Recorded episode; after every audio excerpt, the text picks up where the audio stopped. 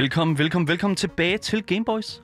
Louds helt eget spilmagasin, som hver uge, mandag til torsdag 14 til 15, butter op for spilindustriens strabasser. Vi giver jer et virvar af spilanmeldelser, interviews og selvfølgelig anbefalinger, både på din, dine digitale platforme, såvel som dine analog platforme.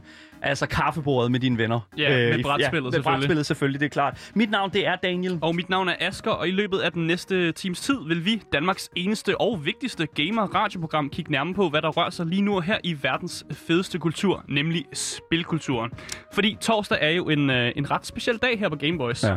Fordi det er nemlig sådan den dag, hvor vi ligesom får lov at fremhæve øh, nogle af de her sådan, historier, øh, og s- individer, som selvfølgelig kommer med de her historier, Ja. øh, som udgør altså den danske spilkultur. Øh, og det her er, blandt andet ført os til en enormt spændende samtale med øh, Bo Thomasen, øh, som er manden bag øh, Danmarks mest populære brætspilscafé, nemlig øh, Bastard Caféen. Yes. Øh, vi har også talt med retrokongen Bobby. Bobby Ågren, Ja. øh, der ligesom har lavet en øh, kæmpe fusion mellem 80'ernes spillekonsoller og øh, hurtigt hår. Ja, for Øh, satan det hår, det er, det er en god øh, sådan nakkefrisyr, han har der. Ja, det må man fandme sige. Og den fyr, han ved altså simpelthen alting inden for pinball og retro, øh, retro e-sport.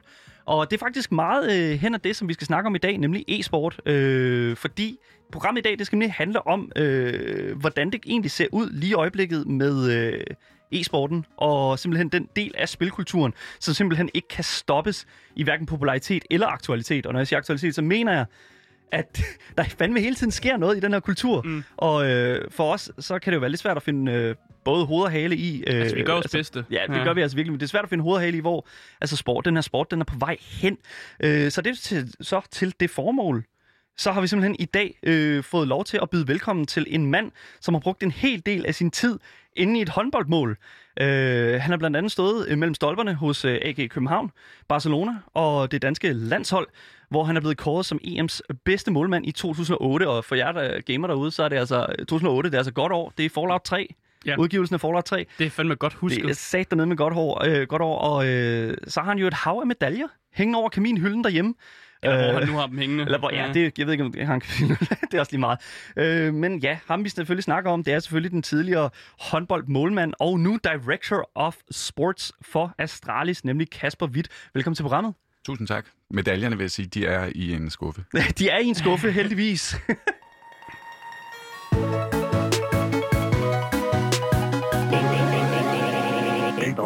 Kasper Witt, velkommen til programmet. Tak.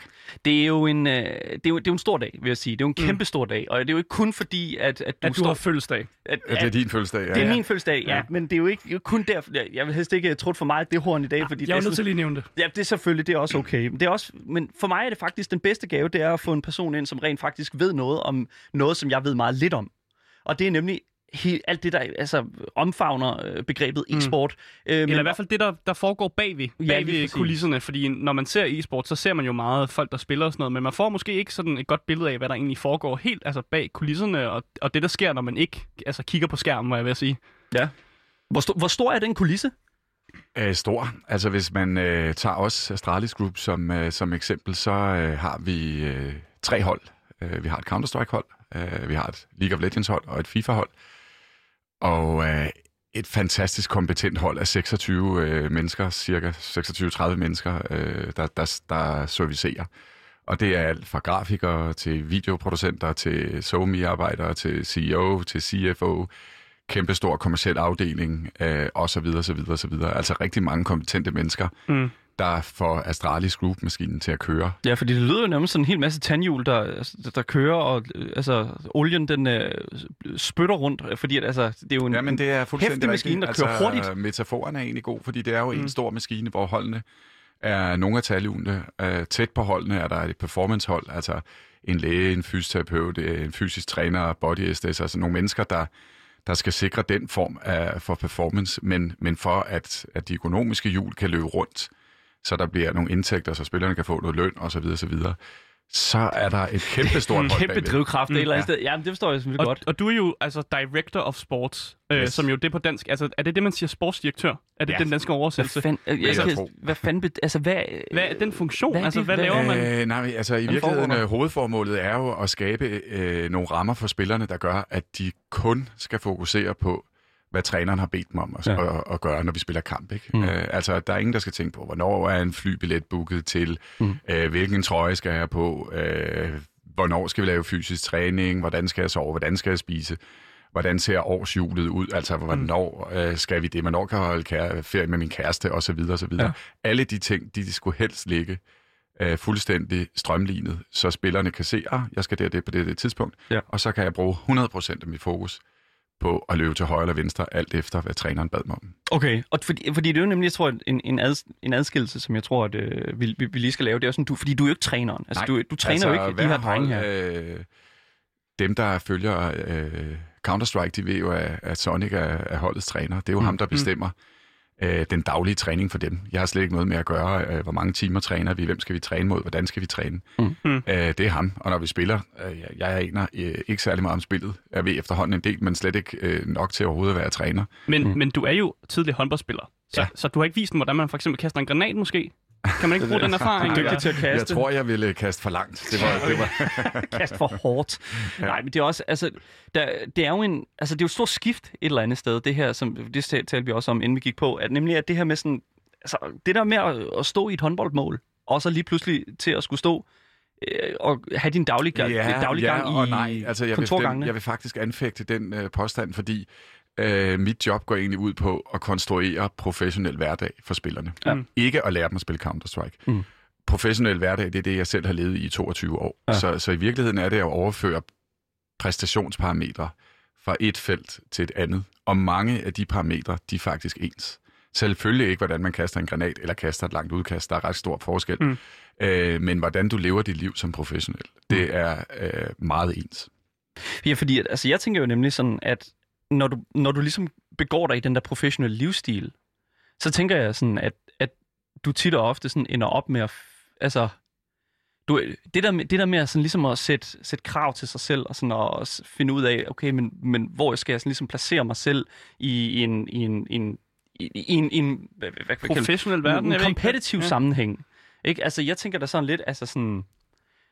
Altså, har det virkelig bare været en så direkte overgang? Altså, fordi jeg tænker sådan Mm. mm. lidt, altså, hvornår... Øh, altså, Ja og nej, altså det vil sige... Øh, altså jeg havde øh, ret klart, hvad skal vi bringe, eller hvad skal jeg bringe med ind Mm. mm. til øh, Astralis, og nu det firma, der hedder Astralis Group. Hvad er Mm. det, vi skal bruge derinde? Øh, undervejs har jeg, jeg har været i gang med det i fire år nu. Mm. Mm. Selvfølgelig gjort mig utrolig mange øh, erfaringer om, til at starte med kun Counter-Strike. Ja. Øh, nu ved jeg meget om, hvem er aktørerne, hvornår der er turneringer, hvad er det for nogle turneringer, hvem skal man henvende sig til, for det er klart, det er jo også en del af jobbet. Mm. Jeg, Øh. jeg tror også bare, jeg vil vide på sådan meget altså, lavpraktisk niveau. Altså, hvor- hvordan ender man ud som sportsdirektør for Astralis? Altså, har du sendt en ansøgning, eller Øh, nej, hvordan det er du kommet simpelthen, ind der? øh, fordi at øh, øh, det firma, der hed Refresh, det er en, jeg skal gøre det kort, men der, der var øh, vores founder, Nikolaj Nyholm, og co-founder, Jakob øh, Lund, øh, de havde slået sig sammen, og de havde skabt øh, fire Counter-Strike-hold, kun Mm. til at starte med.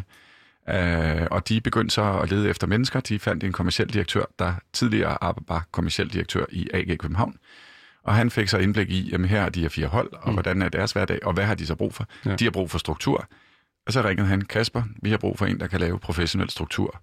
For, for nogen, der sådan set er professionel, men der er slet ikke nogen rammer. Der er ikke noget rigtigt, Mm. de, ud over det, der vil svare til, at man bare spiller håndbold. Men en håndboldspiller, der er jo tusind parametre, man skal tage højde for, for at du faktisk redder så mange bolde som muligt, når du står inde i målet. Ikke? Mm. Så, så han ringede og siger, vil du det? Og så mødtes jeg med Jakob og Nikolaj, og, og han hedder Jordi. Mm. Og efter nogle samtaler, så en dag mødte jeg faktisk også Astralis. Første Mm. med samtale, så kom de. Og ja. så sad vi og snakkede lidt, og så, så, så fandt jeg faktisk ud af, okay, jeg kan hjælpe dem her øh, godt på vej med at forstå, hvad en karriere er, og hvad skal man passe på, og hvordan og hvorledes skal man egentlig træne. Ikke Counter-Strike, men øh, konstruere et professionelt liv Ja. øh, som atlet. Hvor meget vidste du om e-sport? Altså, Øh, jeg har hørt om, det her? øh, om Arke August Rosenmeier, FIFA-spiller. Ja. Det var det, jeg havde det var det, det fra. Men det er fandme også imponerende et eller andet sted. Altså, så nu skal du til at ind og, og, og hvad kan man sige, stikke øh, fødderne ind i noget fuldstændig nyt på det her tidspunkt her. Altså, det må da have været altså, øh, fuldstændig forvirrende et eller andet sted. Jeg ved godt, du siger, at det, Nej, men altså man det kan sige, jeg havde, jeg havde noget tilløb, ikke? og da jeg havde talt med spillerne, så fik jeg et, et hurtigt indblik i, øhm, og selvfølgelig også talt med, øh, med Jakob og Nikolaj, som havde lavet holdene, og Mm. havde skabt sig noget idé om. Øh, Jakob, vores co-founder, har været i e-sport i 20 år. Ja. Øh, så havde jeg en idé om, altså hvad foregår der? Hvad, hvad er det for nogle øh, greb, vi har taget indtil videre? Ja. Og hvad jeg selv vil bidrage med. Så havde jeg øh, også seks måneders indføring inden, eller lidt mere faktisk, otte måneder inden jeg skulle i gang. Så Okay. fik jeg kontaktet de mennesker, jeg vil have med i vores performancehold. Hvem skal kunne hjælpe spillerne? Mm. Lavet nogle analyser, hvor kan jeg søge information? Og så er det jo gå i gang med at analysere. Ikke? Ja. Spørger Jakob om hjælp. Jakob, hvad er det her? Hvordan forholder det her sig? Ikke? Ja. Så man behøver slet ikke at have spillet spil for at kunne komme til den position, du er. For det synes jeg lyder sjovt. Altså, har du overhovedet altså, spillet nogen spil nogensinde? Eller hvordan? Øh, altså, hvad er din gamer-erfaring? Sådan? Kick-off, kick-off 2. Kick-off 2. Okay. Ja. Kick-off Øh. En, altså noget, fodboldspillet, Ja, en NFL. ja. Øh, Nej, det var sådan et uh, soccerspil på, øh, altså det er fodbold. Fodboldmanager spillede jeg også øh, på de allerførste. Øh, Okay, så men, det, men, men ikke, jeg har ikke spillet øh, computerspil på en PC, sådan som, øh, som Astralis eller Astralis Counter-Strike eller Astralis League of Legends gør. nej. Altså, fordi, altså, jeg tænkte jo nemlig sådan... Da jeg sådan sad og gjorde mig overvejelser om, hvad, hvad sådan en som, sådan en som dig, Kasper Witt, du vil begive dig ud i sådan rent gamermæssigt. Altså, så vil jeg jo netop sådan forestille mig sådan noget som for eksempel Football Manager. Øh, Jamen, det er også, det, var, det ja, lavede jeg også. præcis. Men altså, det jeg jo egentlig laver, nu står du her med sådan en mixerpult, ikke? Ja. Øh, altså, præstation, det er jo summen af, hvordan du har skruet på en utrolig mange knapper. Mm. Du kan både skrue, og du kan tage nogle af dem op og ned. Så det er egentlig det, jeg laver. Mm. Og så, øh, den præstation bliver bedre og bedre, jo mere forfinet den bliver. Altså, mm. du får flere og flere knapper, du kan bruge. Og når du skruer op for en, skal du skrue ned for en anden, for Ja. at få den perfekte præstation. Mm. Mm. Og det afhænger af, hvornår på året, hvilken spiller er det, hvilken situation er jeg henne i, og så videre, og så videre. Ikke? ja, og Daniel vil jo nok sige, at den perfekte præstation vil være at skrue helt ned for mig. Ja, Så Ja. ja, jeg slet ikke kan sige noget. Jeg har gjort det et par gange nu, og det, det er Nogle af spillerne, de, er, de, de har faktisk også prøvet det der, så slukker de jo for træneren. og det, og det vil jeg jo så til gengæld sige, er det, er det god stil? Et eller andet sted? Ej, Det, det, Det, jeg vil sige, det var heller ikke, øh, det var ikke Astralis, det var et af de andre hold, og og de var Oh. ikke på deres allerbedste okay. Okay. tidspunkt. Mm. Nej, altså fordi at, altså, jeg tænker jo sådan lidt at skrue ned for sin træner. Det er sat dernede med, altså det, det kan man jo ikke vinde særlig meget på et eller andet sted. Nej, man bliver, altså, man bliver ikke sådan super populær. Jeg vil ikke anbefale nogen gamer at prøve det. Altså jeg har det jo sådan lidt, jeg, som sagt, jeg skruer tit ned for Asger, men jeg skruer også tit ned for de, øh, som jeg sidder og spiller sammen med, men det er mere fordi, at jeg kan ikke holde ud og høre på dem. Og det er jo så, det, det er jo så, det ved jeg ikke, altså om spillere, de, fordi at tit og ofte, når, når spillere, de sidder og spiller sammen, og Kommunikation kommunikerer, er med alfa, hinanden. ja. Kommunikation er jo alfa og omega, når det kommer til sådan noget her kompetitivt spil, uanset om det er e-sport eller om det er øh, håndbold for den sags skyld. Men altså, jeg tænker jo sådan lidt, altså i, i, i en, i, hvad kan man sige, et miljø, sådan et e-sportsmiljø her, altså der er det jo sådan lidt, altså øh, selvom man ikke kan holde ud og høre på hinanden, altså sådan, skal man så alligevel tage Nej, den men kamp? altså, det er jo en af knapperne. det er jo på, en af knapperne. På mixerpulten, ikke? Okay. Øh, og den skal bearbejdes rigtig meget, fordi hvad er det for nogle værktøjer? Altså, når man øh, sidder og arbejder under pres, og det gør man jo i en kamp. Mm. Øh, vi skal nå først til 16, eller vi skal nedkæmpe øh, de andres tårn, eller, eller øh, score flere mål end de andre, afhængig af hvilken spil det er. Ja. Øh, så kommer man jo til at have gnidninger. Og hvad gør vi så? Hvordan taler vi egentlig med hinanden? Mm. Øh, altså nogle af de ting, vi, jeg har tilført øh, Astralis Group, øh, som vi nu bruger i på tværs af alle holdene, det er at tage på træningslejr uden computeren. Altså ganske simpelthen for at lægge fundamentet for, hvordan vi arbejder sammen. Mm. Uh, derefter putter vi computeren på. Uh, for hvis ikke man har det, så, så er der simpelthen alt for mange muligheder for, at holdene de crasher Ja. på grund af misforståelser, fordi ting ikke er blevet aftalt. Altså, hvis du siger til det der til mig, så gør jeg det her. Så det vil jo egentlig betyde, at jeg sender det her videre til ham, og så går det helt galt. Det skal man helst prøve at bearbejde, inden det sker. Ikke? Ja, lige præcis. Altså, altså det, det er jo noget, man er nødt til at få styr på sådan, en, i opløbet, men altså sådan, det der med sådan at, at spotte det, som, altså, fordi du er jo den person, der har overblikket, tænker jeg sådan lidt. Altså sådan, er det dig, der sådan står og spotter, øh, hey mand, det her det går helt af helvede til? Nej, altså fordi man kan sige, jeg sidder jo et niveau over trænerne, så det skal jo egentlig være feedback. Øh, Kasper, lige nu har vi altså et problem med det her. Mm. Helst skal træneren jo være uddannet og have fået erfaring nok og have set, hvordan virker værktøjerne øh, til, at han kan tage det i momentet. Mm. Øh, men sådan, ellers så må man jo øh, tømme rygsækken, som vi kalder det, sådan ugentlig, eller nogle gange, hvis det er en stor turnering, nærmest daglig, for hvor er folk, sådan at, at man er på, øh, Mm. på samme plan, og der ikke er nogen, der er uenige eller uvenner, inden vi går ind i kamp. Ikke? Så, Nu- så ender det ofte med, at man kæmper mod hinanden, øh, før man kæmper mod modstanderen. Ja. Nu sagde du også tømme rygsækken. Øh, Hvad, kan du forklare lidt, hvad det betyder egentlig? Øh, jamen det betyder jo bare, at når vi har været på en, øh, en træningslejr ude i computeren, så har vi sådan set lagt et fundament for, hvordan opfører sig man sig over for hinanden og sammen. Uh, men, men som sagt, under pres, så kommer der jo hele tiden gnidninger. Og uh, mange af gnidningerne, det er egentlig på grund af misforståelser. Mm. Jeg troede, at du gjorde sådan, men jeg troede jo, at når jeg sagde, at uh, så der opstår en masse misforståelser mellem folk, og hvis ikke man får dem ryddet ud i tide, ja. uh, så bliver misforståelser uh, til kæmpe store problemer. Mm. Uh, så det er jo egentlig en problemløsning, kan man sige. Eller uh, hvis ikke vi har aftalt, hvordan taler vi egentlig?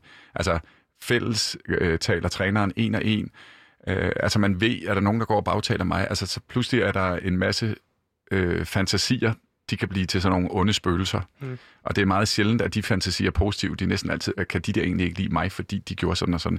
Men at man får lagt et rum for øh, en ramme for, hvordan taler man, tør man være ærlig over for hinanden. Det bliver man nødt til på et hold, og det er sådan set ligegyldigt, om det er e-sport eller et håndboldhold. Hvis ikke du har den ærlighed, at man kan konfrontere sine spøgelser, jeg tror, at du tænker det her om mig lige nu. Mm. Hvorfor i alverden skulle jeg gøre det? Eller, det er rigtigt, fordi du gør jo det her. Jamen, det kunne du da bare have sagt. Hvis ikke man har skabt en ramme for at få alle de der smågnidninger ud, så skaber man kæmpe store bjerge, der ligger foran præstationen. Ja det, det er vildt, at I ligger så meget i kommunikation, men det er jo også noget, man kan se, fordi der var på et, for nogle måneder siden, kom der en video ud, som var sådan Astralis, øh, altså hvordan I kommunikerede under en kamp, og det var jo helt vildt at se, for det var sådan noget med, at en af spillerne ville næsten mumle en ting, og så de andre reagerede på det, hvor man bare sidder som et normalt menneske, som godt nok har lidt gamererfaring, og har spillet en masse spil og sådan noget, hvor man bare sidder og tænker, wow, hvordan fanden kunne du tolke på det der, og gøre det så hurtigt, som ham der sagde det. Og det synes jeg bare er helt vildt, at der er så meget fokus på kommunikation, fordi det er jo så enormt vigtigt i sådan en e-sport, at, at man er på samme bundlinje. Øh. Men altså, jeg vil sige, en af, øh, når jeg står her og tænker over, jeg, jeg har faktisk været i Shanghai med et hold, øh, som havde store problemer. Altså, vi var ikke kommet så langt ind. Jeg var kun lige været i tre måneder. Mm. Og så sagde træneren op, han orkede dem simpelthen ikke mere. Mm. og, så, og det var lige inden, at, at de skulle til turnering. Og så sagde jeg, vi kan ikke sende dem der sted alene. Det, det vil gå helt galt for ja. holdet. Øhm, så tager jeg med. Og så er der ikke nogen træner, så står jeg og hører, hvad de, altså, så jeg står faktisk bag i. Indgame leaderen, der er jo en playmaker, han bestemmer, hvad de laver. Ja. Og øh, jeg står bare og skriver ned, hvem siger hvad i hver runde. Mm. Er der positiv eller negativ stemme? Det kan du jo godt høre. Mm. Øh, og der kunne man sagtens høre misforståelserne, for hvis nogen to sidder og råber, en leverer en, en besked ind i to, der sidder og råber, så hører firmanden faktisk ikke beskeden. Mm. Firmanden bliver jo super sur, fordi han har ikke fået beskeden, men den er egentlig leveret. Og jeg kan godt høre, den blev leveret, men den nåede aldrig frem, fordi to andre sidder og råber, pas på, pas på, pas på, for eksempel. Ikke? Mm. Så kan man, det er jo en misforståelse. Så kan jeg jo godt sige, øh, femte runde, jeg kan se, Jørgen bliver pissur over, han fik aldrig den besked, som Henrik egentlig sendte afsted. Mm. Noteret, for så kan man godt se, at Jørgen er ved at brænde helt sammen. Ikke? Øh, der, så det var egentlig nogle meget sjove ting. Der, jeg kunne også kalde time out sige time out. Jørgen, han sagde det faktisk til dig. Du hørte det bare ikke, fordi de andre råbte. Lad være med at blive sur nu. Du, du skulle have haft beskeden. Han gjorde det, han skulle. Det var bare en misforståelse. Videre.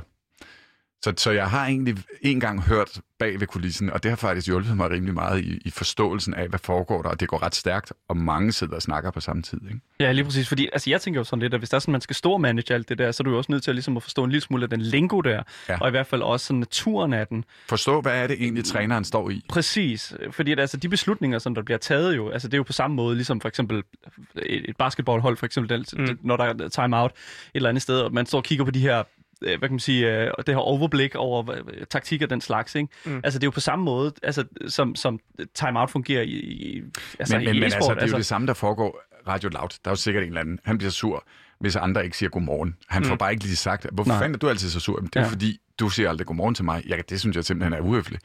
Og så får man gnidninger, ikke? Og det er jo egentlig lidt det samme, der sker på hold. Man ser det bare utrolig. Det er meget komprimeret, fordi at de skal nå op til 16, mm. og det er kompetitivt, så, så du har ikke, en, så sidder jeg bare her over hjørnet, og så skider jeg på ham derovre. Ikke? Mm. Det, sådan fungerer det ikke. Det, det, det skal ordnes med det samme, så du ser jo gnidningerne, de er helt oppe ja. øh, uden på tøjet. Ikke? Ja, men fordi jeg tror nemlig, at der er mange, der sidder derude, øh, mig selv inkluderet, som altså virkelig, virkelig har problemer med det der med kommunikation. Og det er også derfor, at jeg tror virkelig, at, at jeg aldrig nogensinde kunne blive en, altså en kompetitiv det synes jeg jo, spiller. Det kommer jo an på, hvordan rammerne bliver lagt. Det er jo det, jeg siger, at ture være ærlig. Ja. Mm. Altså faktisk sige, eller andet, du føler, at det tynger dine skuldre helt vildt. Mm. Man kan egentlig sige det til ham derovre. Hvis ikke man har lagt rammerne for, det gør vi i det her rum. Mm. Der skal alt ud. Der er ingen, der kan sidde tilbage med noget, der tynger lidt. Det gør lidt ondt i maven at få det sagt. Og når man så siger det, så er det jo den her relief. Ah, oh, hvor er det mm. dejligt. Og modtageren siger, det var da slet ikke slemt. Hvorfor har du ikke sagt det noget før? Mm. Den tror jeg, vi alle sammen kender. En gang Mm. imellem har man prøvet det, ikke? Og så skal man ud med det, og modstanderen siger, det var da ikke klar over, at du var så irriteret over, at jeg ikke sagde godmorgen. Det kan du da bare bede om, så siger jeg godmorgen. Jeg vil da gerne have, at du er glad. Mm. Nå ja, det var en misforståelse, ikke? Ja, lige præcis. Men jeg tænker også at i forhold til sådan, altså der ligger vel også noget i det der med sådan at forstå trinene som spiller omkring, altså hvor at man skal hente den der sådan, for eksempel det der med sådan at ture være ærlig, men det skal, hele den lektie skal vel også komme et, altså fra en person, som et eller andet sted har noget, noget forståelse for, hvad det betyder at være ærlig, og be, være, altså at kunne give den besked videre et eller andet sted. Ja, ja, altså jeg har jo både været steder, hvor det fungerede rigtig godt, Ja. og så har jeg også været, hvor, hvor øh, rammerne var ikke sat. Så når man så var ærlig, så blev det utrolig voldsomt. Mm. Og så blev øh, forståelsen af ærligheden misforstået. Og så er der problemer bare, fordi en var ærlig. Ja. Du sagde jo, at jeg skulle være ærlig. Jamen altså, prøv, prøv lige at styre dig, ikke? Ja, okay. Ja, altså, fordi man kan jo også være for ærlig, tænker jeg sådan lidt, ikke? Altså, Jamen det ved jeg egentlig ikke. Jeg synes bare, det kommer an på rammen. Og så kan man Okay. sige tid, et Mm. holds tid sammen, Ja. gør det også lettere og lettere. Fordi så ved du, øh, nå ja, men det er jo bare fordi, at han lige missede det der øh, skud lige før, og så når hans ærlighed er, så bliver han lidt irriteret, og så kommer mm. det ud på den måde. Okay, no problem, ikke? Som, øh, som person, som øh, hvad kan man sige, har, har haft din drikkedunk i begge lejre, øh, Ja, Hvor- både e-sport og ja, håndbold. e-sport og håndbold, ja, den slags. Øh, Altså, du kommer jo fra en sportsgren, som, som et eller andet sted har været... Altså, som jo for mange er accepteret som, det er sport. Altså, det er øh, klokkeklart. Altså, det Mm. er definitionen af en, af en sport. En masse, øh, to hold, øh, en masse spillere, og så er der som, måske også en, en bold, der ryger ind i et målsted. Hvis der er en bold i hvert fald, så Ja. er det i hvert fald en sport. Det er Men- alle enige om næsten. Hvorfor kan man efter din mening kalde e-sport for en sportsgren? Jamen, jeg vil, jeg vil vente den om. Altså håndbold i, efter kort tid som professionel, så jamen, det her det er jo bare kompetitiv underholdning. Okay. Uh, der er noget med nogle hold, der er noget præstation, uh, der er noget musik og noget lyd, der er nogle mennesker, der kommer ind, de bliver underholdt, der er et lysshow inde, og hvis musikken er god, så spiller det hele, alle kommer hjem, og publikum, eller pub- spillerne skal, åh, de kan også lige lave, så er det fedt at være publikum, og prøve at se. Det er egentlig kompetitiv underholdning. AG Ja. København nævnte, I havde spillet i. Det var et rigtig godt eksempel på det. E-sport er fuldstændig det samme. Det er kompetitiv underholdning. Det jeg laver, det er at optimere præstationen. Ja. Uh, og, og den der sports, hvis vi tager sportsdiskussionen, uh, diskussionen, Altså, jeg synes, det er lidt pseudo. Altså, der findes jo masser af sportsgrene, der ikke har en bold. Der Mm. findes masser af sportsgrene, hvor de sidder mindst lige så stille, som vores gør. Mm. Øh, øh, Jeg bruger når altid skak-eksemplet, fordi skak er en anerkendt sportsgren, og der sidder man omvendt mere stille, end man sidder, når man skak, spiller øh, skak. og det, det, det kommer til at lyde nedladende, fordi øh, skakspillere, de arbejder også fysisk, ligesom vores gør, for at kunne koncentrere sig Mm. mm. til det sidste træk, fem timer ind i kampen, og du er faktisk også nervøs. Mm. Mm. Bueskytter, altså bruger jeg også, de, de er suser altså heller ikke rundt på banen, de står totalt stille, og det er en præstation i sig selv. Man skal træne timevis for at kunne stå så stille, og bare skyde på samme måde hver gang. Øh, det er også afsindig kompetitivt, og det kræver rigtig mange timer, men er det mere sport end nogen, der sidder og spiller computer? Det er jeg altså svært ved at se. De har bare været der før og blevet anerkendt Mm. tidligere. Men fordi, altså, vi ser jo, det er jo ikke så lang tid siden, at vi så ESPN rent faktisk i hele det her corona-opløb her formå at sende, mm. altså nærmest en helt sendeflade, udelukkende med Rocket League og Counter-Strike, og altså de En her masse spil, spil i hvert fald. en masse spil, som, som bliver, bliver simpelthen broadcastet til øh, altså ESPN's øh, Mm. mm. øh, altså, hvad kan man sige, publikum, Ja. som jo er, normalt kigger på den her kanal for at se altså, tennis, NASCAR, altså alle de her forskellige Og sportsgrene. det var jo netop fordi, alle sportsgrene var lukket ned. Altså alle de normale sportsgrene var lukket ned, men e-sporten den levede stadig. Så derfor var ESPN bare gået ud og været sådan lidt, Nå, men nu viser vi nogle, nogle, nogle e-sports ting Mm. i stedet for. Øh, og, vi, og vi er faktisk også helt enige med dig, når, når vi, altså, vi anerkender Men det er jo kompetitiv e- underholdning. Ja, altså, præcis. det er underholdning, og der er noget kamp. Det er der mange, Mm. der godt kan lide. Ikke? Mm. For at blive på øh, corona, fordi at, øh, det bliver vi simpelthen nødt til... Øh, Vi er nødt til at anerkende det. det. er nødt til at, Ja. også, øh, man kan sige, som, som øh, broadcastende medie i den danske samfund, men også bundet ved lov nærmest ved at bringe det ind. Specielt for sådan en, en herre som dig jo, fordi et eller andet sted, så tænker jeg jo sådan, altså corona, det må da have været en kæmpe stor klods om benet for, øh, altså for den competitive scene, altså sådan de her shows og de her ting. her. Øh, ja, altså det er jo klart, at øh, der har været en udvikling fra, at man sad øh, og bare spillede online. Mm. Og så specielt de sidste tre år er det gået ret stærkt med, at der skal flere og flere arena-events, og, og vores spillere har faktisk været rigtig, rigtig gode. Også via en masse ting, vi har trænet, for det skal man også træne. Men de har været gode til at komme over i arenaerne, Mm. og så sidde og spille hammer godt. Ja. Øh, og så har de jo egentlig skulle vende sig til at skulle tilbage til det, de kom fra. Øh, hvor og der har vi også set, at, at øh, for eksempel Counter-Strike verdensranglisten, den, nogle hold, der slet ikke øh, var i top 30, de ligger pludselig nummer 1 og 2. Mm. Øh, Oh, ja. Og det er blandt andet, fordi man bare sidder derhjemme, og der ikke er noget tryk på, og mor kommer med maden, og du skal ikke ud og rejse, og der sov jeg også dårligt, eller jeg er ikke så vild med flyet, eller ja. gud, nu sidder der 12.000 mennesker og hæpper og kigger på mig, og jeg mm. pisse sveder, og mine hænder er iskolde. Ikke? Det, mm. det minder bare om at træne. Så, så det har haft en konsekvens, ja. Men, men det er det, der er, og vi har jo været utrolig heldige med e-sporten, som I siger, ESPN, alle mulige. Altså, at det fortsætter. Det fortsætter bare på en lidt anden måde. Mm. Ja. Og vi har jo for eksempel også set øh, et Counter-Strike hold som Heroic, der har haft en øh, noget af en øh, styrt, altså opfart mod øh, førstepladsen, som de faktisk ligger på lige nu. Øh, der har været lidt bum på vejen, øh, men, men en træner, der måske har snydt lidt, men øh, Øh, det, det, og det, det er jo sådan en ting, som jeg tænker sådan lidt, at det, snyd er jo en... Det, den, den, er, den er svær, synes jeg, snyd, fordi at snyd, altså med alt kompetitivt, øh, igen, underholdning, der tænker jeg, Tour de France er et skide godt eksempel, synes jeg, i forhold til doping og den slags. Altså, øh, det er vel et eller andet sted snyd, altid en del af regnestykket, når det kommer til for eksempel at være publikum og se det. Man vil jo helst de, og- undgå, at der er snyd. Det er klart, Men fordi ja. at øh, det får en masse positive konsekvenser, hvis du vinder, så er der jo altid nogen, der ikke kan lade være med at tage den fristelse. Mm. Øh, skal jeg tage doping? Skal, nu nævnte du øh, hunden, øh, Heroics mm. træner, skal jeg lige gå over og udnytte, at der er lavet en fejl i spillet, så jeg kan faktisk stå og kigge fra nogle vinkler, jeg slet ikke burde? Mm. Øh, det interessante her er jo bare, at hvorfor gjorde han egentlig det? Hvem vil han videregive den viden til? Mm. Mm. Er det kun ham, der snød? En utroligt interessant snak, men jeg vil bare lige forsikre alle lyttere om, at hvis I skulle være i tvivl, så lytter I altså til Gameboys her på Radio Loud med mig, Daniel. og mig, Asger. og selvfølgelig Kasper Witt, øh, sportsdirektør for Astralis Group. Øhm, snyd. Er det en ting, som, altså, som man holder øje med hver dag? Altså når man er, har, har det store overblik? Øh, nej. Altså, jeg stoler på de spillere, vi har ansat, og de trænere, at øh, vi snyder ikke. Øh, det, måderne, man kan snyde på, er også forskellige fra spil til spil. Mm. Øh, nogle spil, League of Legends, der har Riot, spiludvikleren, mange metoder. Altså, der er øh, nogle af de ting, der nu er kommet ind i Counter-Strike, som at optage kommunikationen mellem spillerne Mm. og træneren. Det, det har de allerede. Ja. Altså, der kan man ikke have en, der snyder og siger, videregiver information til spillerne, og så bagefter sagde, jeg videregav ikke, jeg sad bare snød for mig selv. Altså, jeg sagde det ikke til spillerne. Jeg synes bare, det var sjovt at tage chancen. Ja. Øh, det, det kan ikke eksistere der. Så siger, lad os lige høre, hvad han sagde til dem. Mm. Øh, det begynder jo så også at komme i Counter-Strike. Ikke? Og man Ja. kan sige, nogle gange, øh, der, der findes desværre huller i alle systemer, ikke? og det kan man jo også se. Øh, nu tog du Tour de France op, ikke? Cyklingen lige meget, hvor meget man tester, så er der altid nogen, der finder et hul, og så opdager et eller andet andet, de kan. Ikke? Men jeg tænker også sådan et eller andet sted, at altså specielt i den her tid, hvor der er så mange, der spiller hjemme, og der måske ikke er sådan super meget kontrol med, hvad det er, der kommer ind og ud af øh, computerne og den slags, altså er det ikke pissehammerende farligt et eller andet Det sted er at sende sige, folk ud? fordi øh, når, man, når man spiller live inde i en arena, Mm. For det første er computerne rene. Ja. Det er spilafvikleren, altså turneringsarrangøren, det er deres computer. Ja. Alle skal aflevere elektroniske devices, telefon, ur, alt det der, det skal man af med, fordi ellers så kan man faktisk sidde med øh, ting, der kan snyde via sin telefon, hvis du sad med den. Så der afleverer man jo alt. Der er man clean, når man går ind og spiller på en clean computer. Og ja. du har da ret i, at det kan se sjovt ud, at nogen kan komme fra ingenting til helt op i toppen, Mm. når det pludselig er en helt anden verden, og Ja. træneren for eksempel også allerede er taget for snyd. Øh, der kan vi andre, og det, det, det gælder også andre hold. Altså, Ja. at der er Det er jo- mange hold, der er rykket op Ja. lidt, lidt ud af ingenting. Der kan vi andre, der ikke undgå at sidde tilbage og sige, hvad har de ellers? Nej, men det er jo også, altså, man kan jo spørge, stille sådan et spørgsmål i forhold til hu, nu, øh, hundens situation og hele Heroic-sagen. Altså, øh, han har jo formået at få en, udliv, eller hvad kan man sige, en- Udelukkelse, en ja. udelukkelse i 12, 12 måneder, et helt år.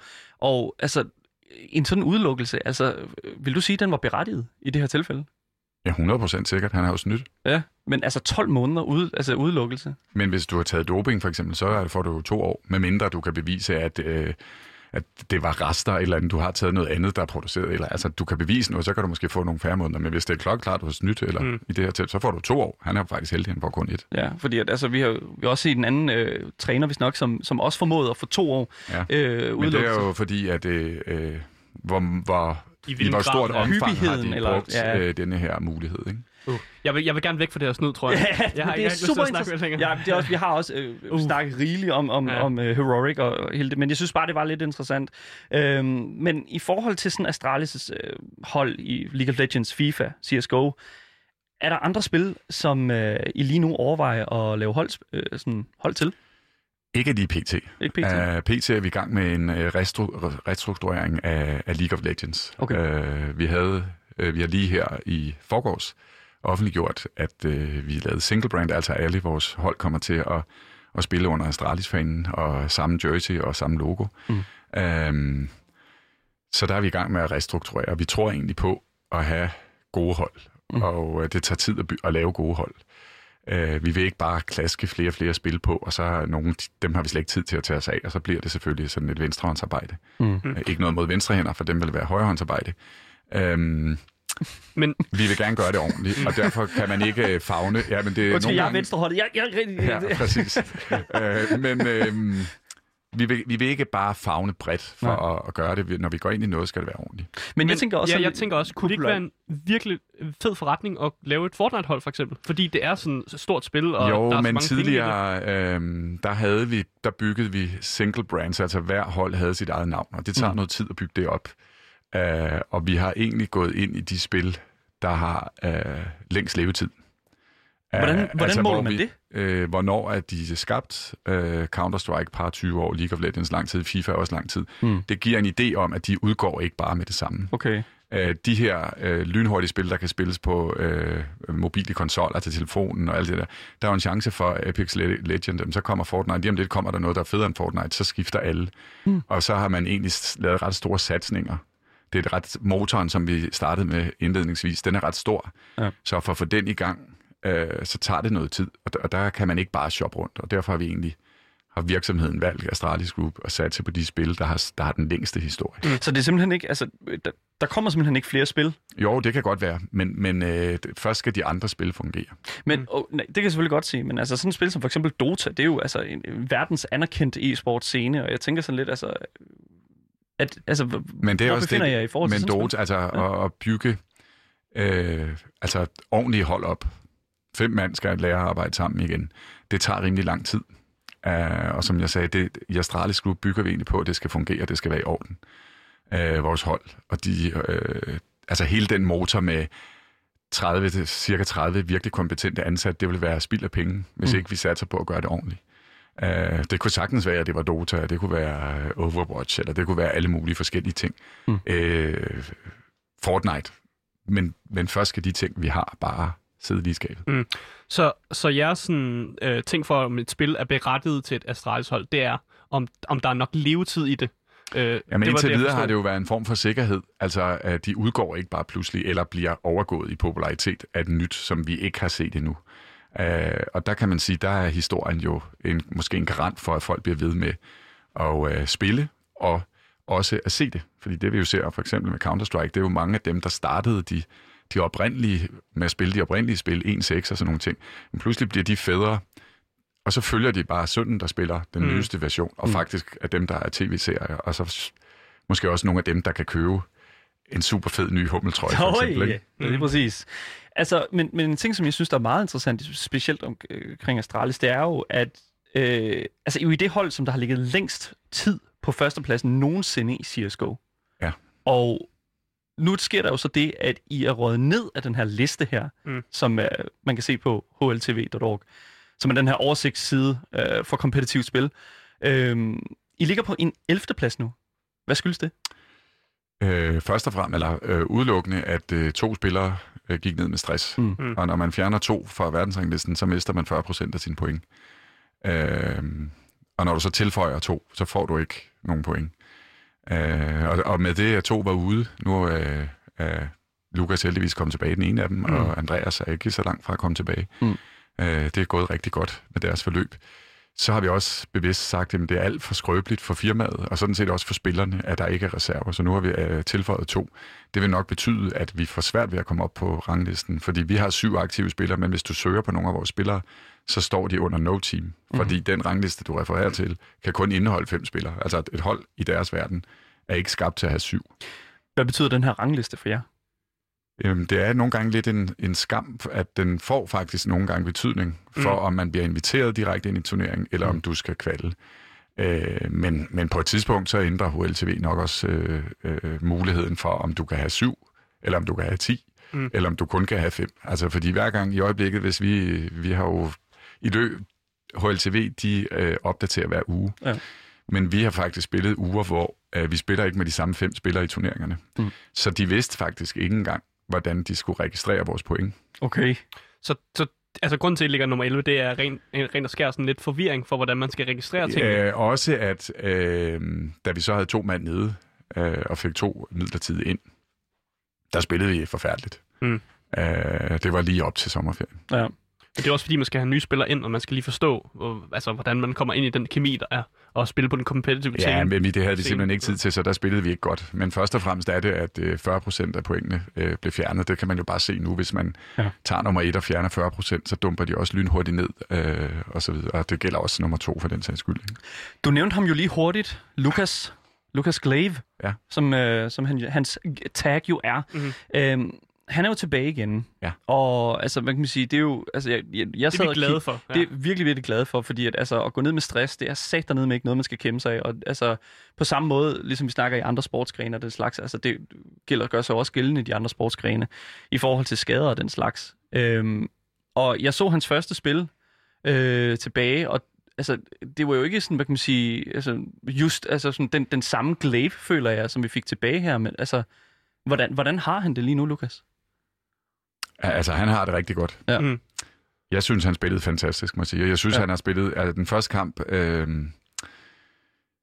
der er jo altid sådan noget med at styre sin lyst, mm, ja. øh, få den øh, afbalanceret.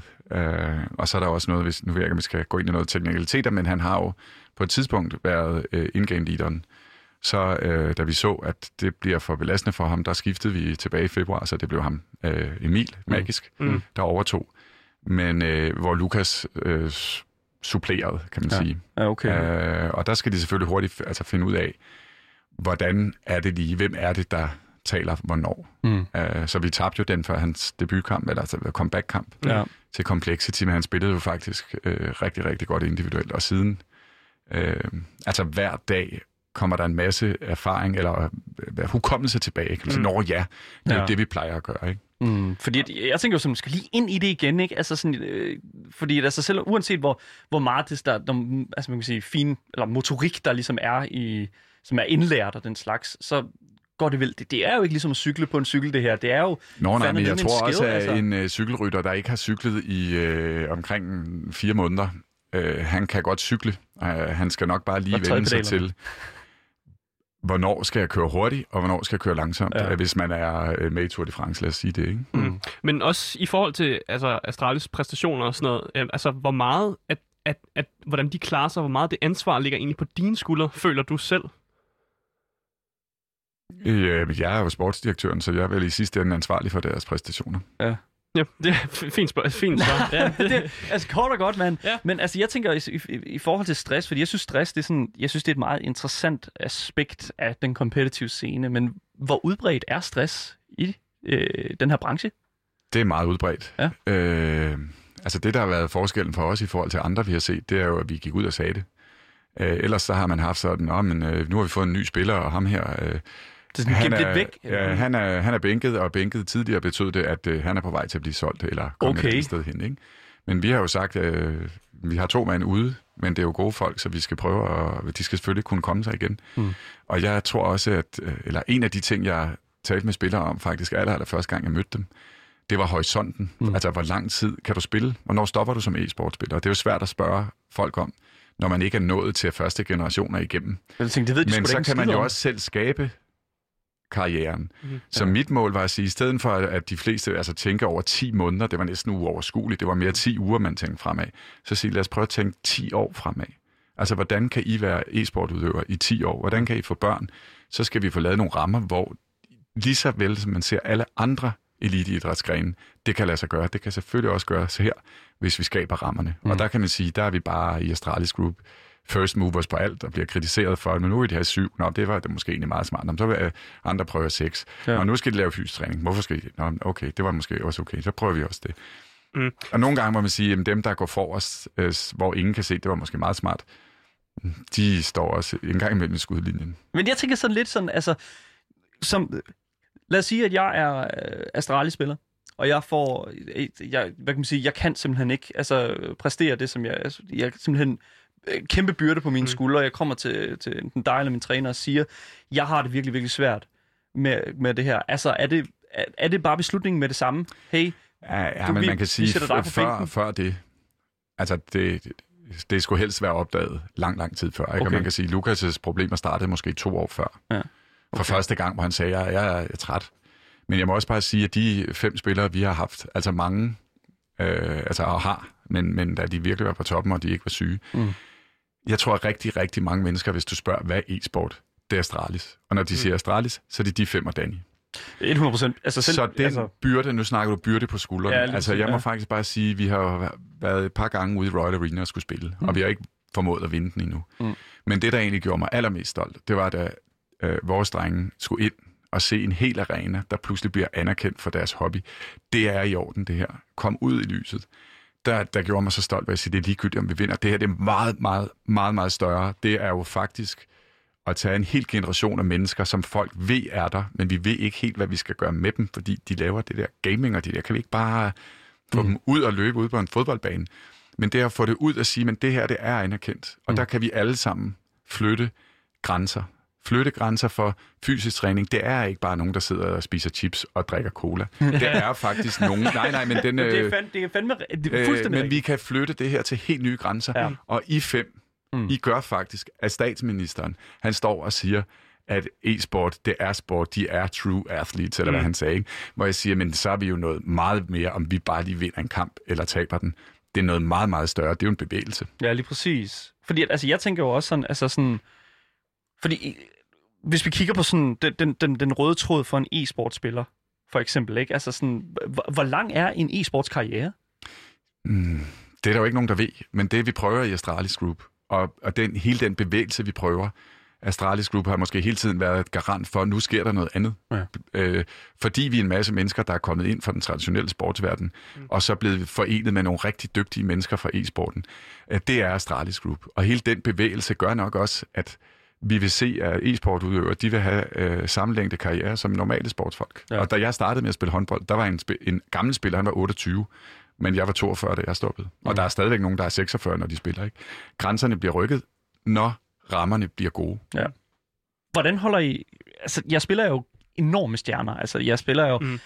anerkendt... Altså, Ja. jeg tror selv min kæreste, som overhovedet har intet med gaming har at gøre, altså sådan, øh, ved, hvem Glaive er, eller til en vis grad ved, hvad Astralis for, øh, handler om. Og det er meget imponerende, vil jeg først lige Ja. ja. sige. Det er virkelig imponerende. Men, altså, hvordan i alverden forholder de her spillere sig til at være så globale rollemodeller et eller andet sted? Ja, fordi mange af dem er jo gået fra at sidde på deres værelse og bare sidde og spille spil, og så lige pludselig så, så bliver de gode til det, og så, så lige pludselig er de bare store stjerner. Hvad fanden gør I for at holde de her menneskers ben altså sikkert forplantet Jo, på men jorden? øh, jeg vil sige, nu ved jeg ikke, om I har mødt dem, men øh, de spillere, vi har, de er, er meget jordbundne. Ja. Øh, men det er en, det er en øh, udvikling, du beskriver. De er bare gået og så op. Det er jo det samme, som mange idrætsfolk ikke engang når at opleve på 10 år Mhm. eller 15 år i karriere. Det er klart, at det er jo også det, der er med til, at det kan være svært. Mm. At man har brug for lige at holde tre måneders pause, fordi puha, jeg, øh, det gik godt nok stærkt. Hvordan når jeg lige at tage alle indtrykkene ind? Ja. Øh, og det er jo også derfor, vi har sagt, at vi bliver nødt til at skabe et miljø, hvor man har en chance for at tage en pause, uden at du føler, at du lader dine øh, kammerater og holdkammerater i stikken. Der er nogen, der kan gå ind, altså nogle reserver. Vi skaber trupper på mere end de fem, der spiller, men der er en reserve eller to. Ikke? Mm, lige præcis. Jeg kan virkelig godt... Du snakkede om de der øh, de post-chips der sådan, øh, her tidligere. Jeg kan rigtig godt lide, fordi i de gode gamle dage, der var der jo sådan det der sådan... Man relaterede gaming til sådan det der mørke rum, og den, måske den der kælder, en masse cola og Ja, energidrik. Energi- ja. Men, men ja, det, er også, det er jo nogle sindssyge sort-hvide øh, billeder, vi skaber, fordi jeg har spillet med virkelig mange håndboldspillere, Mm. som spiste masser af chips og drak masser af cola, og det var nogle folk så op til. Good stuff. Øh, altså, men øh, verden, Ja. det er ikke sådan, at hvis du er i en traditionel sportsverden, og du er kommet på landshold i et eller andet, mm. jamen, så står der en eller anden asketiker, der er ude at løbe hver morgen klokken 7, mm. og så spiser jeg havregryn, og så derefter, så sover jeg, og så, så drikker jeg vand, og så er der nogen, der spørger, vil du have en øl eller et glas vin? Mm. Nej, ellers tak, for jeg er sportsmand. Altså, sådan fungerer verden ikke. Hverken den side, og de andre sidder heller ikke bare og mesker sig med chips og cola. Øh, det er meget mere broget. Okay. Så det er ikke, altså, det, fordi I har ikke sat dem på sådan en eller anden, hvad kan man sige, ge- e-sports atlet kur. Vi har, altså noget af det jeg, det, jeg fik med ind, det var jo et performancehold. Uh, ja. Og der er øh, en af de første af dem, det er vores, øh, vores fysiske træner, fysioterapeut, en der hedder Mikkel Juler. Ja. Uh, hvor jeg siger, Mikkel, vi skal have udviklet uh, en eller anden måde at teste de her mennesker på, så vi kan arbejdsoptimere. Altså vi, skal, vi lavede en uh, arbejdsanalyse, hvor lang tid sidder de ned, hvor meget et eller andet, mm. og så uh, laver vi en baseline for hver. Testen er så blevet meget bedre, jo mere erfaring vi får. Men hver spiller Øh, vi er alle sammen forskellige, så hvis jeg skulle lave det optimale fysiske program for dig og for dig og for mig, det ville være tre forskellige programmer. Og det er jo fuldstændig det samme med dem her. Øh, baseline er forskellig, altså, øh, og, øh, og der, hvor man skal hen af, det er måske den samme vej. Så alle har deres egne programmer. Men Ja. ja. Altså, man skal ikke leve i et eller andet øh, rigidt militærprogram. Mm. Det er der ikke nogen mennesker, der kan holde ud. Nej. Øh, jo, meget, meget korte. Altså, hvis du lige inden OL, mm. en uge inden, okay, så skal det være okay. sådan her, men der er jo ikke nogen, der kan holde ud og leve det hele tiden, vel? Nu stiller jeg nok et spørgsmål, som jeg tror rigtig, rigtig mange altså, unge sidder derude med og brænder inde med. Hvordan i alverden kommer man til at spille for Astralis? Øh, Oh. Jamen, jeg sidder jo og ser næsten ikke kampene, men resultater, Mm. øh, danske spillere. Øh, Det er klart, at, at vi, øh, vi har øh, et, en, et stærkt ønske om at føre det her videre. Mm. Og øh, tidligere har jeg også drøftet, altså, luftet tanken om at have et Astralis akademihold, øh, sådan at de to spillere, vi har i øjeblikket, der ikke lige er i, i øh, starting lineup, men er i rosteren, at de havde tre andre, de kunne spille med, så kan vi lave to hold, der spiller mod hinanden. Mm. Interne træningskampe, hvor vi faktisk selv kan begynde at udvikle øh, smartere træningsmetoder, fordi det kan sagtens lade sig gøre. Ja. Mm. Øh, og der sidder jeg der og kigger på, hvem, hvem er der? Altså, hvad, hvem, øh, hvordan finder vi de næste stjerner hos os? Ja. Der er bare nogle ting, i for eksempel i Counter-Strike, øh, som, som gør det lidt svært at lave et andet hold. Nogle regler fra mm. spiludvikleren, som, som ikke er... Men i League of Legends, der, øh, der er Academy-hold, og der bygger vi op, og der øh, vil vi faktisk rigtig gerne have de bedste danske spillere, og det siger jeg nu. der vil vi meget gerne have sende- de største danske talenter Bare sende på ansøgning vores til... øh, Academy-hold. Ja. ja, lige præcis. Fordi altså, jeg tænker, jeg tænker jo meget sådan i forhold til sådan... Fordi Red Bull har jo lavet den der 1v1 mm. øh, hvad kan man sige, konkurrence. ja, League of Øh, Legends. League of en- Legends, øh, hvor der er sådan, at man spiller 1v1, og så hvis man kommer langt op i, øh, op i de der brackets der, så kommer man med til Worlds. Ja, og der Øh. kan man jo bare melde sig til. Altså, du behøver ikke at have et vis antal øh, niveau. Selvfølgelig så ryger du nok ud første runde, hvis du aldrig nogensinde har spillet League of Legends. Men der kan du jo gå fra næsten at være ukendt til faktisk at komme op og, og spille med de store, øh, store kanon der. Er det noget, I holder øje med, hvis der måske er et talent der, som, som, som venter? Ja, helt klart. Jeg, jeg elsker at høre sådan noget der, fordi ja. Det er virkelig sådan, jeg tror, der er mange derude, der sidder og virkelig bare, hvordan gør jeg det her til en levevej? Og, Men det er jo også fordi, at øh, det, jeg er ansvarlig for, Mm. det er jo Astralis' hold i dag, Mm. men også om en uge, ja. og om et år, men også om fem år.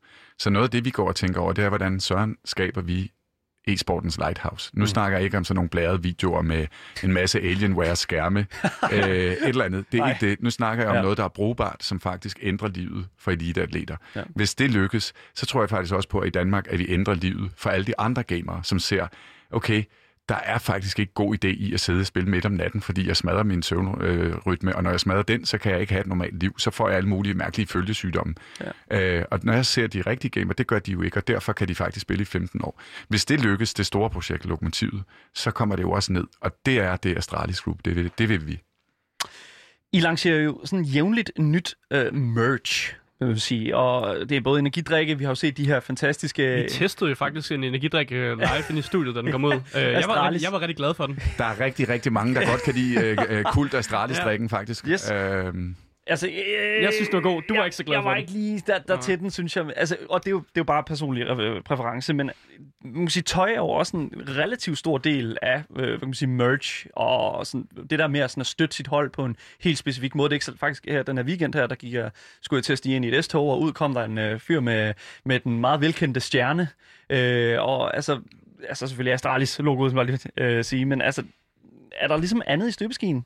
Øh, Jamen altså, i dag, der er jo... Øh, vi lancerede for noget tid tilbage øh, et nyt samarbejde med Hummel, ja. og det gør mig utrolig glad. For på en måde er det jo også, i hvert fald for danskere, måske sådan, Hummel og sport, det hænger rimelig meget sammen. Mm. At Hummel, dem startede vi dialog med for langt tilbage, to, to og et halvt år, tror jeg. Mm. At vi så rent faktisk i dag kan lancere øh, den nye Hummel-trøje. Og Du det er jo, står jo med den. Den står jeg med her. Du Det er jo en gave den. til dig, Daniel. Vi overvejede, at den skulle være i konkurrence, men fordi du har fødselsdag, så får du den. Nej, Øh, satan, mand. Øh, den er kommet ud i dag. Det er så jeg vil ude. sige, øh, og normalt set, så har vi lanceret vores nye trøje i forbindelse med Royal Arena og den turnering. Ja. Og det har faktisk også betydet, at vi de første weekenderne sælger vi normalt set flere trøjer, end Brøndby og FCK gør øh, på deres lancering, altså første 24 timer. What? Øh, det lyder mærkeligt, men man har slet ikke, Jack and Jones har slet ikke, det var vores tidligere tøjpartner, de har slet ikke kunnet følge med efterspørgselen. Og jeg tror faktisk i dag, at der er øh, mulighed for at gå ind hos Volt og bestille, øh, så er der en Astralis restaurant, så hvis man vil have trøjen What? jamen, i Aarhus, København og Odense, I kan lige prøve. Jeg er ikke... Øh, så, Så kan man kan også få faktisk, mad, eller hvad? Så, nej, så bestiller du... Hvor bestilt trøjen igennem Volt? Så kører Volt Okay. ud med trøjen til. Hvad? Fanden? Prøv at, prøv at se, om, om vi kan. Du står foran en computer. Men Daniel, jeg overdrager, overdrager, overdrager den her til dig. Hold nu kæft, Kasper, vi- Astralis Counter-Strike, tror jeg. Og det er jo sådan en sort satan, det her. Det er jo fantastisk. Ja, og jeg synes faktisk, det er øh, rigtig sejt med de her Astralis-trøjer, fordi øh, det er sådan en ting, man, når man ser folk med fodboldtrøjer, så er man sådan en, åh, oh, det er en fodboldtrøje. Men når jeg ser nogen, der faktisk har en Astralis-trøje på, eller noget andet e-sportsmæssigt, så er jeg sådan et, ah ja, yeah, en fellow nerd. Eller, altså, der er en anden nørd her, som man ligesom, man bonder lidt på. Ligesom hvis man ser en person med en Star Wars t-shirt, for eksempel, så kan man også være sådan, ah, ja, yeah, vi, begge, vi kan begge to godt lide Star Men- Wars. Men jeg kunne godt tænke mig at, at, at spørge Kasper, fordi at, altså, en ting, som jeg følte, øh, jeg blev meget øh, overrasket over at høre, det var jo netop den der sådan, at de alligevel får lidt mere end, øh, end, end hvad kan man sige, fodboldfansene gør. Er det fordi, at e-sportsfansene, de er mere dedikerede end øh, fodboldfansene?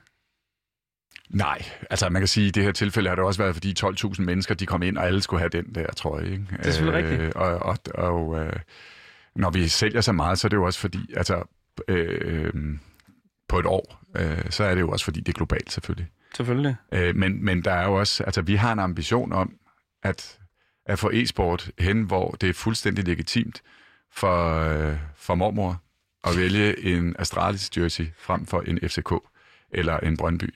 Eller at øh, vi på et eller andet tidspunkt når op, hvor Astralis-trøjen, den er lige så meget værd. Mm. Altså, det, er- lige- man bliver lige så glad for den som for Chelsea, eller hvem ved jeg, ikke? Ja. Det er jo ikke kun nationalt, det her. Det er jo egentlig internationalt, og det er det, der er så utrolig interessant. Ja, fordi altså, det, det at være... Fa- ja. Jeg har, også, jeg har fundet, øh, jeg har fundet trøjen på Volt. Du har fundet trøjen på Ja. Volt. Ja, og de har, øh, de har kan det passe, ekstra det er også large. i Odense og i Aarhus? Øh, jeg kan ikke lige se, hvor man kan bestille den fra. Jeg kan bare se, at man kan bestille den. Og, og der er en adresse her i København i hvert fald. Fordi den har jo sikkert set, hvor jeg, hvor Ja. jeg er lige nu. Ja. Det er selvfølgelig rigtigt. Ja, så den, øh, den vil gerne have, at øh, jeg køber den. Så altså, nogen, der tænker, nej, gider jeg kunne få den i dag, men det kan man. Ja. Kan du kan, kan simpelthen få den bragt lige til døren? Ja, og hvis Det man også vil være sund, sådan som vi egentlig står et slag for, så kan man jo købe en eller anden rigtig lækker salat med. Så får man både salat og en trøje.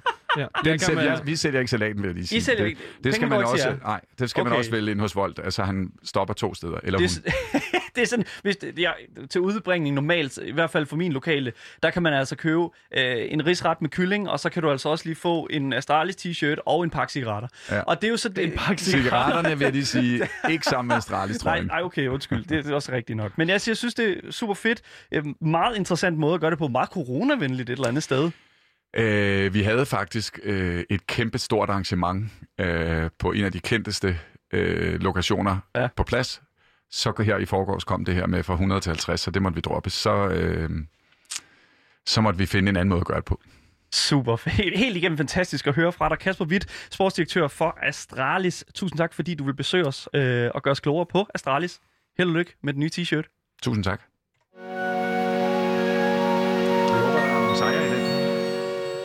Ja, det var jo så alt, hvad vi havde på programmet i dag. Og som altid, hvis I har nogle kommentarer eller spørgsmål til Kasper Witt, så skal I altså ikke være Eller bange for... os. Ja, eller Eller os. Ja, du behøver ikke skrive til os. Men så skal I altså bare øh, skrive til os på øh, e-mailadressen gameboys eller kontakte Louds helt egen Instagram-profil, som hedder la- radio.loud.dk. Så skal vi nok sende dem videre, hvis det er til Kasper Witt. Lige præcis.